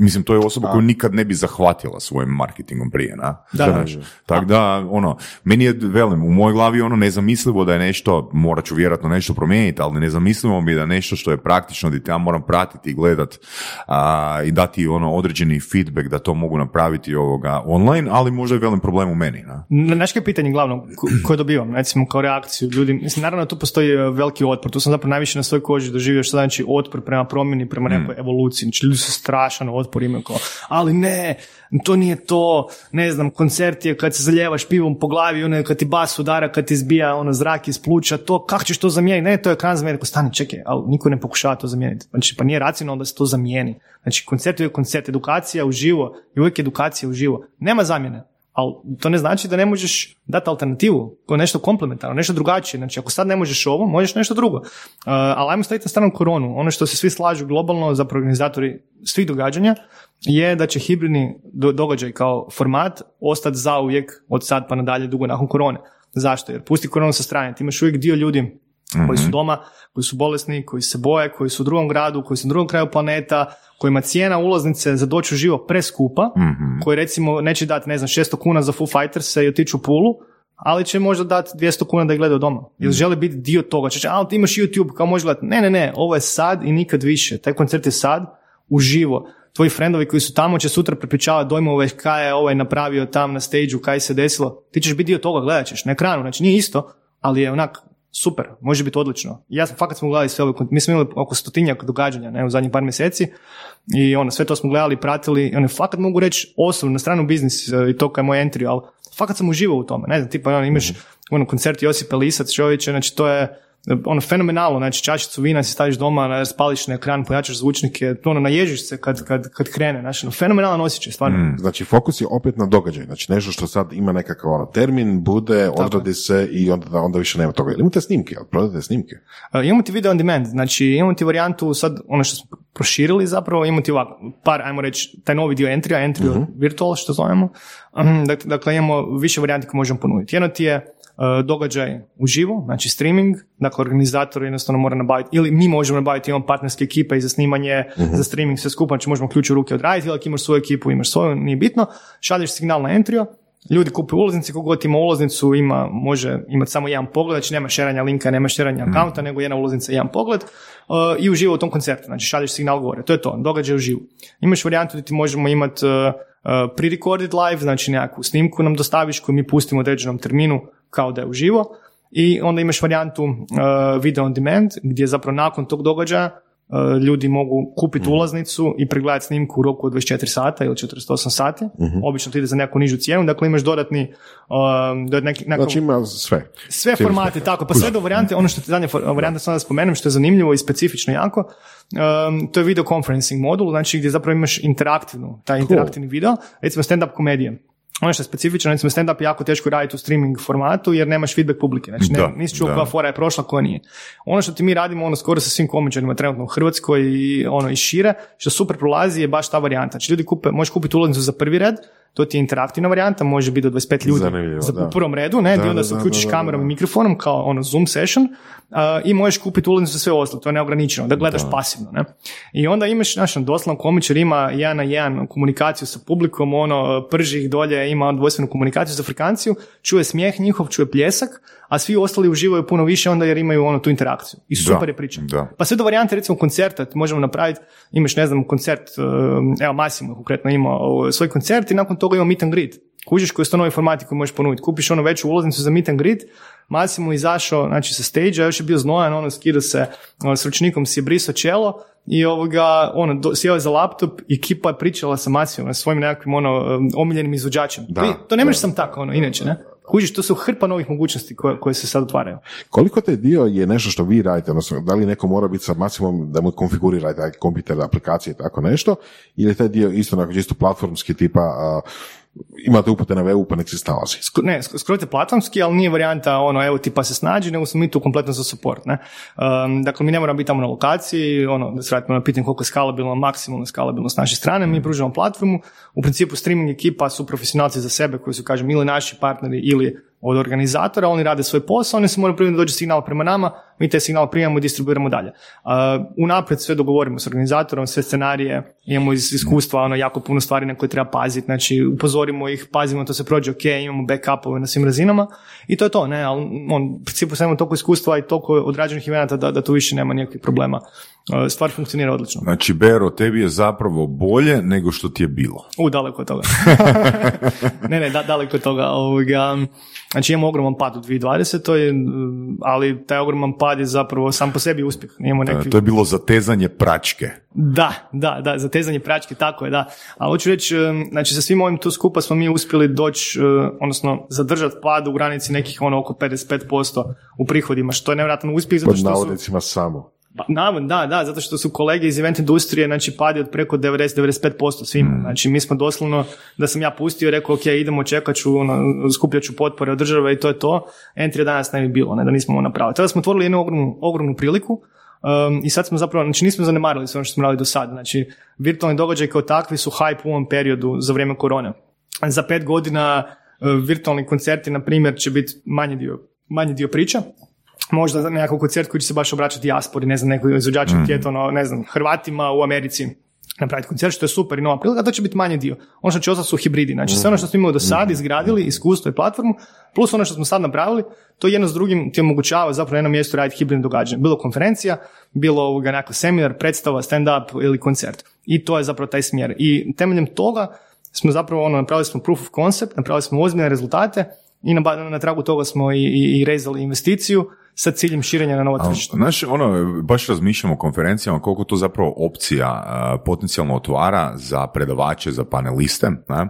Naravno da je definitivno ono, uvijek je neosporno da je offline bolje nego online, ali recimo evo, ti danas možeš uh, sudjelovati na panelu u devet uh, jedne konferencije koja je, ne znam, uh, u Osijeku, u 11 možeš sudjelovati ono u Puli i tako, jel svađaš? Mislim, to, to, je ono, wow, ovak bi investirao dva svoja dana za jednu konferenciju, ovdje doslovno ti možeš zgurati ono tri nastupa u jedno radno vrijeme. Mislim, ne, ne, da će doći do toga, ali kažem, hipotetski moguće. Dobro, konferencija ima i da i drugi dio networkinga. Ma jasno, jasno. Želiš se, želiš se naći, želiš ono komunicirati. Ali hoću reći, ima hrpa konferencija koje ti nisu super super napete, jel se možemo složiti od toga. I definitivno ne bi investirao svojih 48 sati da odeš na tu konferenciju, ali ukoliko je to neki slot od 45 minuta, ponovno zaki ne. Znaš. Evo imaš recimo primjer, znači ima jedna, jedna, jedna konferencija, baš uh, uh, stručna konferencija o ticketingu, znači nema, ne, nema ih puno u svijetu. Ne znam, mislim da neka kotizacija bila regularna prošle godina oko 1500 eura, tako nešto, to je ozbiljna lova, znači ozbiljna lova za otići, i ako se ne varam, mislim da, je bilo u Dublinu, znači odeš, odeš tamo, imaš četiri dana, znači ono, avion, nekakav hotel, naravno kad su konferencije svi znamo da hod smještaj dižu cijene, plus kotizacija, ovo ono, ja sam procijenio da bi me to koštalo na kraju nekakvih na 3000 eura, nisam prošle godine baš imao takav budžet da bi sa 3000 eura za tak nešto, znači nisam procijenio da je, da je trenutak jednostavno, da, da je to dobra investicija. Ove godine, to je 2020 je online, nevjerojatno, znači online kotizacija je bila 1000 eura, znači to je ozbiljna lova za gledati u ekran i ja sam to platio. Kužiš? Znači, kaj, kaj to znači organizator dobije jednog totalno novog klijenta? Dobro, ali ti to moraš jer se baviš s tim. Ne? Da, ali sam morao to godinu prije, pa ipak nisam 3000 eura iskipao, užiš, jer to mi je bilo malo tumač, ali sam 1000 dao. Hoću reći, organizatorima to otvara nova, nove mogućnosti. Znači, povećanje publike, Aha. povećanje sudionika, uh, rič i, i, i, nove prihode. S druge strane, smanjiti troškove jer znači nemaš više plaćanja, i predavači ti isto mogu biti remote, znači nemaš mm plaćati avion, smještaj, tako, da, što je jako skupo. Ne? Naravno, novi troškovi su troškovi platforme i tehnologije koje organizatori moraju platiti. Pa sad pitanje, ono, koju platformu odaberu, Entry je jedina isplativa, ovoga, e, koju platformu odaberu, gdje će ti na kraju završiti, ali stvarno ti otvara nove mogućnosti za sve tipove događanja, znači ne treba gledati na ovo kao nešto negativno, mm. kao bu, hu, hu, korona nas je uništila, nema više venata, mislim, teško je, užasno je teško i grozno je svim kolegama u event industriji, ali budućnost je po meni svjetla. Znači, otvorit će neke nove mogućnosti, ne treba se bojati digitalnih formata, neće to pojest old school, znači ljudi se boje, nikad više neću piti pivu na šanku, pijan na koncert, naravno da hoćeš, znači to ništa neće zamijeniti. Ne? I neću ići na konferenciji, na ručak, u krug čekat, lupa tanjurima, hoćeš, jer to je primarno uvijek. Ali, dolazi nešto novo. Ja. Dobili, dobili ste investiciju, ovoga, dobru investiciju. Reci, auto kojeg modela si, koji, koji model automobila si kupio? A ni, zadržao sam se unutar 100 tisuća eura, nemoj sad, kaj misliš da sam rastrašao? Da nije, prše sam. Ovoga, um, nije, nije to politika. um, da, da, zatvorili smo sa Phil Rush kapitalom. Uh, Još se ježim od uh, džira koji si, koji si nas provozao sad po kvartu. A, jel da, jel da. još, su, još kočnice nisam dobio feeling do kraja. Ovoga, da, da, zatvorili smo investiciju, to nam je zapravo um, treća zapravo investicija. Prva je bila ova famozna s kojom smo krenuli, ne, ali mhm. smo međuvremenu imali 2018. isto sa Funderbeamom smo nekakvih 130 tisuća eura zatvorili. uh crowdfundinga i ovo tu je sad runda 500 tisuća eura koja je zapravo sad prva ozbiljna runda uh, što je u jednu ruku jako puno love, a u drugu ruku jako malo love za ono što mhm. trebamo i želimo napraviti. Ne? Znači cilj i glavno Ok, ajmo pričati malo tim iznosima. Aha. Šta je puno, šta je malo? I za što? Jel kad mi se neko rekao, ako neko recimo, uh, ajmo reći kad tek počinje, bi rekao, u, 500 tisuća eura, u, puno love, šta će ja s tim sada, da, da, da, da, evo, this time next year, jel? Da. A u stvarnosti? Pa u stvarnosti to, to ono puno drugačije, znači mi, mi zapravo sad, glavni cilj nam je um, ekspanzija, znači otvaranje novih tržišta i širenja, što možeš napraviti na, na puno raznih načina.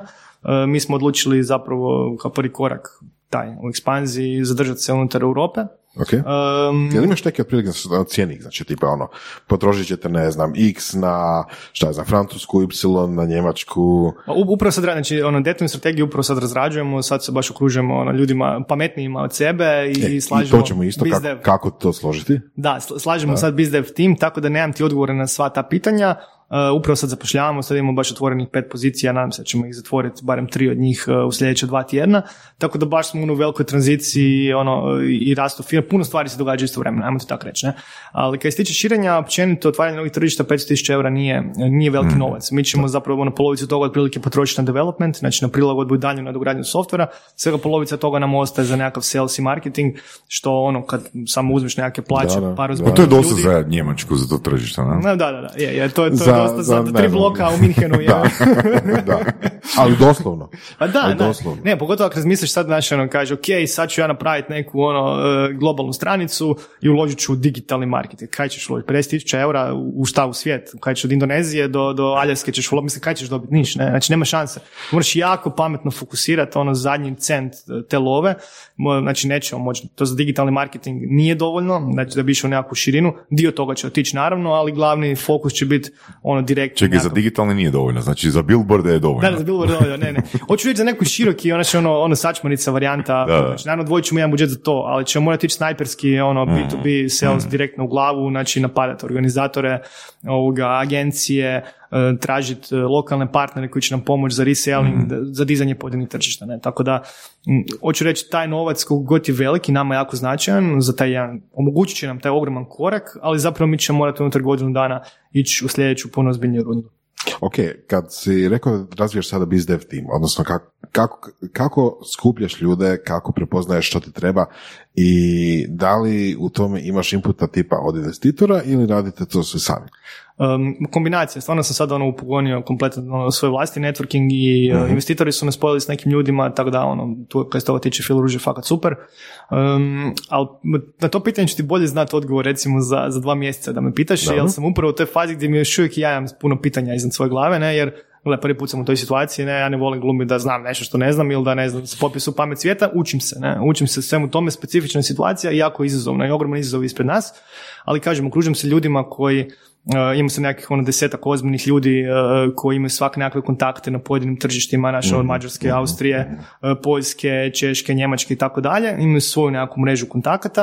Uh, s druge strane zapošljavamo in-house osobu koja će preuzeti uh, i početi graditi in-house bizdev team, tako da, ono, ajmo reći, sad smo baš u toj fazi uh, građenja. Ono što sigurno znam je da će smjer biti business developmenta će smjer biti ono direktno snajperski u glavu traženje ljudi. Je to da, ok. Uglavnom, uh, tra- traženje, traženje ljudi, uh, potencijalnih organizatora i onak preko partnera lokalnih u nekakvom partnerstvu, u nekakvim uh, revenue share dealovima, najvjerojatnije otvaranje novih tržišta. Mm, super, super. A, imam jedno pitanje koje mi je onak iskrslo. Um, evo, da se maknemo od konferencija, seminara i tako dalje.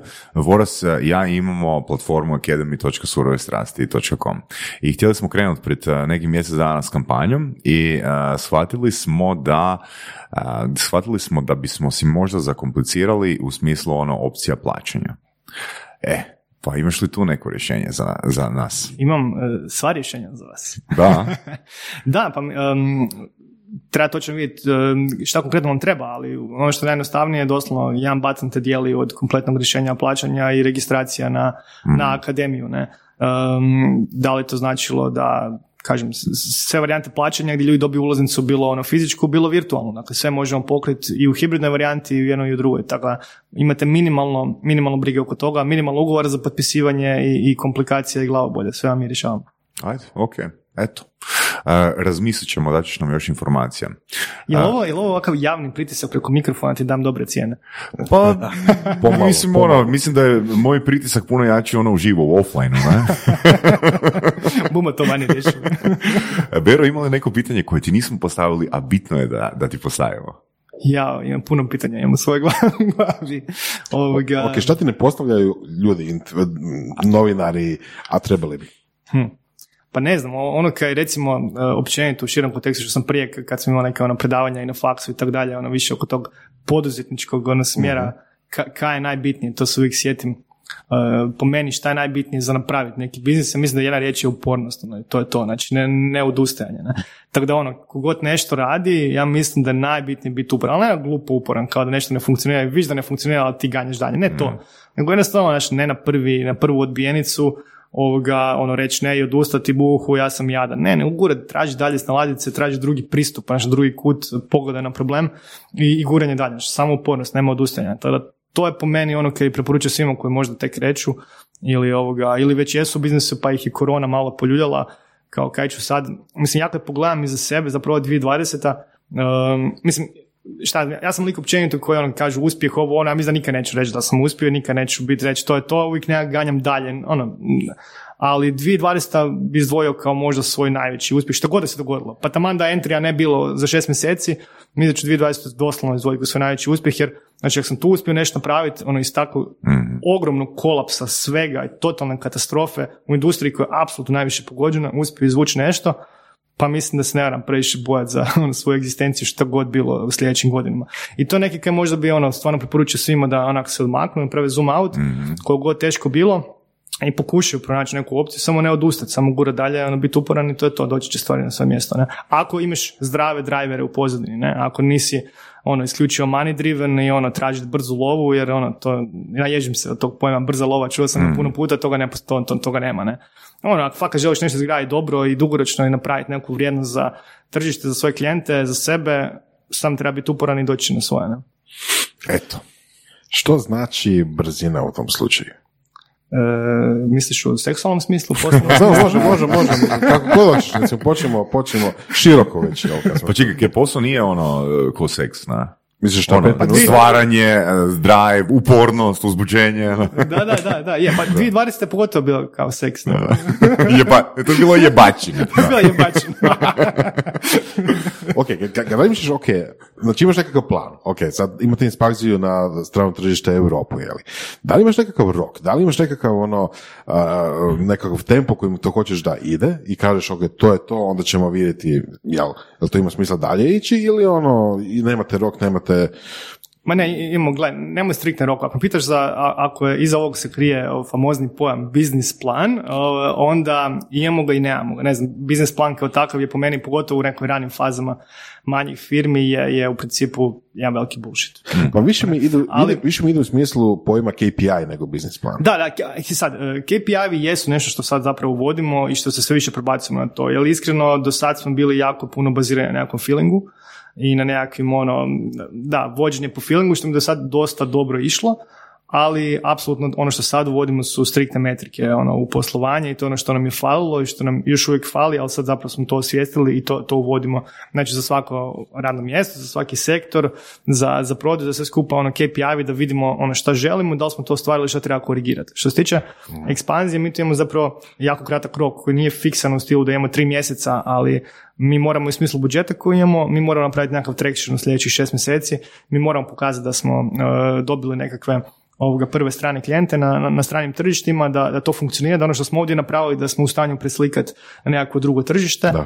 da to ima nekakvu potrebu, da nam ljudi plaćaju i da na tragu toga i nekog tog rasta možemo ići dalje u sljedeću rundu investicije, jer mi smo zapravo sad iz neke faze startupa studentskog u startu, smo prešli u nekakav lifestyle biznis sljedećih deset godina i ono bili na nekakvom zdravom organskom rastu bez neke ono ludih eksplozivnih potencijala i sad smo zapravo se vratili natrag, ono spustili iz četvrte u treću i ušli opet u startup mod. Odnosno, u sedmu brzinu, da. Uh, tako da trebamo tražiti na sljedeću investiciju i moramo sad imati taj, uh, moramo pokazati taj rast. Spomenuo si baš šest mjeseci, je li to vaš runway od ove, investicije ili to onako odokativno vaš cilj? Pa ne, to, to, je, to je u principu, znači, to je u principu nekakav period u kojem je razumno da pokažemo nekakve rezultate, mm uh, unutar kojih ono, moramo moći pokazati rezultate sa tom, sa tom investicijom i temeljem toga početi rezati dalje sljedeću nekakvu rundu. Ne? Znači mi moramo sad u sljedeće dva mjeseca ćemo imati u principu formiranu većinu tima, um, imat ćemo razrađenu detaljnu strategiju i počet ćemo napadat,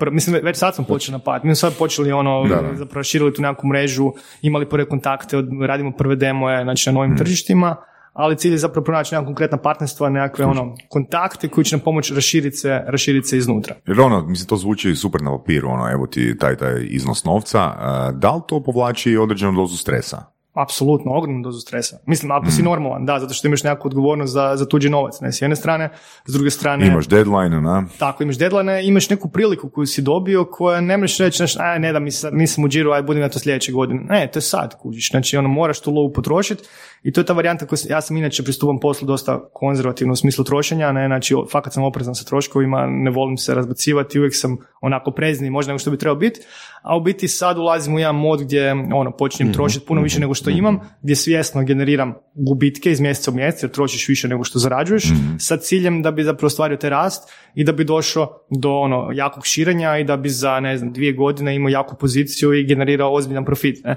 To je zapravo to. Ali ajmo reći da, to ti ono može stvarati tu neku nelagodu gdje Znaš, ono, ok, znači imaš ono, te sa famozni runway, trčiš prema litici, znaš da ti je nula točno na 14.3.2022. lupam, ne, i trčiš prema tom datumu. Ne. Mm. Do tad moraš ili postati profitabilan ili napraviti dovoljne rezultate da dobiš sljedeću investiciju. Ne? mm Tako da, da, stres je ogroman. Ok, koja je negativna posljedica? Koja je, koja je najgora posljedica koja se može dogoditi ukoliko ne uspiješ u svom cilju? Ne uspijete u svom cilju? Konkretno ovdje, ma mislim, mm. najgore što se može desiti je, je, je da, ma mislim, poznavajući sebe to se neće dogoditi, ali ne znam, da potrošimo tu lovu, da fakat ono donesemo sve moguće krive odluke, odaberemo sve krive partnere, sva kriva tržišta, potrošimo tu lovu i onda se moramo povući natrag opet u Hrvatsku i vratiti se tamo gdje su bili 2019. Ali to nije katastrofa jer mi ćemo samo u Hrvatskoj imati rast, e, ja očekujem nas dva do tri puta u sljedećih par godina, tako da mi opet, ja tu opet mogu napraviti reset, povući se ovdje gdje imamo ozbiljnu poziciju koju ćemo nastaviti graditi i on za dvije godine uh, se vratiti i probati opet. Ne. To je najgore. najgore. Još gore od toga svega je da se ode kragu, da korona traje tri godine, da Entry propadne, ali onda ono, mislim da i cijeli tim a, pogotovo ja i cijela ekipa smo toliko znanja skupili da ono, pokrenut ćemo nešto novo i, i novo. Prepun si, prepun si opcija. Nema, nema, nema ono, nema onak opcije ono, ok, propast će možda ovo, ali smislit ćemo nešto novo. Evo, fakat eh, nam je bilo čast, Vero, si bio gost eh, surovih strasti i stvarno svaka čast eh, ogroman, ogroman, ogroman, ono, baš wow jebote, ono, da si uspio izvući 2020. godinu i ukrenuti ono svoju korist. Na. Thanks. Tako da fakat si uzor i ono, evo, znamo da ćeš, uvjereni smo da ćeš ono postići svoje KPI-eve u šest mjeseci. I nakon toga. Hvala Saša, hvala Ivan koji ste me zvali, hvala je bio gušta ovoga, pričati s vama. Tako da ovoga, i vama želim da, da se 2020. nikad više ne ponovi. I da ćemo, ako ćemo raditi, imati dobre cijene. Da. Apsolutno, dobre cijene za mene. Hvala. Slušali ste podcast Surove strasti, broj jedan audio podcast u regiji. Ako vam se sviđa, lajkajte. Ako se slažete sa gostom, komentirajte ili ako se ne slažete, pogledajte našu ponudu obrazovnog sadržaja na academy.surovestrasti.com. Komentirajte, lajkajte i nada sve šerajte tako da i drugi ljudi mogu saznati za surove strasti. Čujemo se i do slušanja.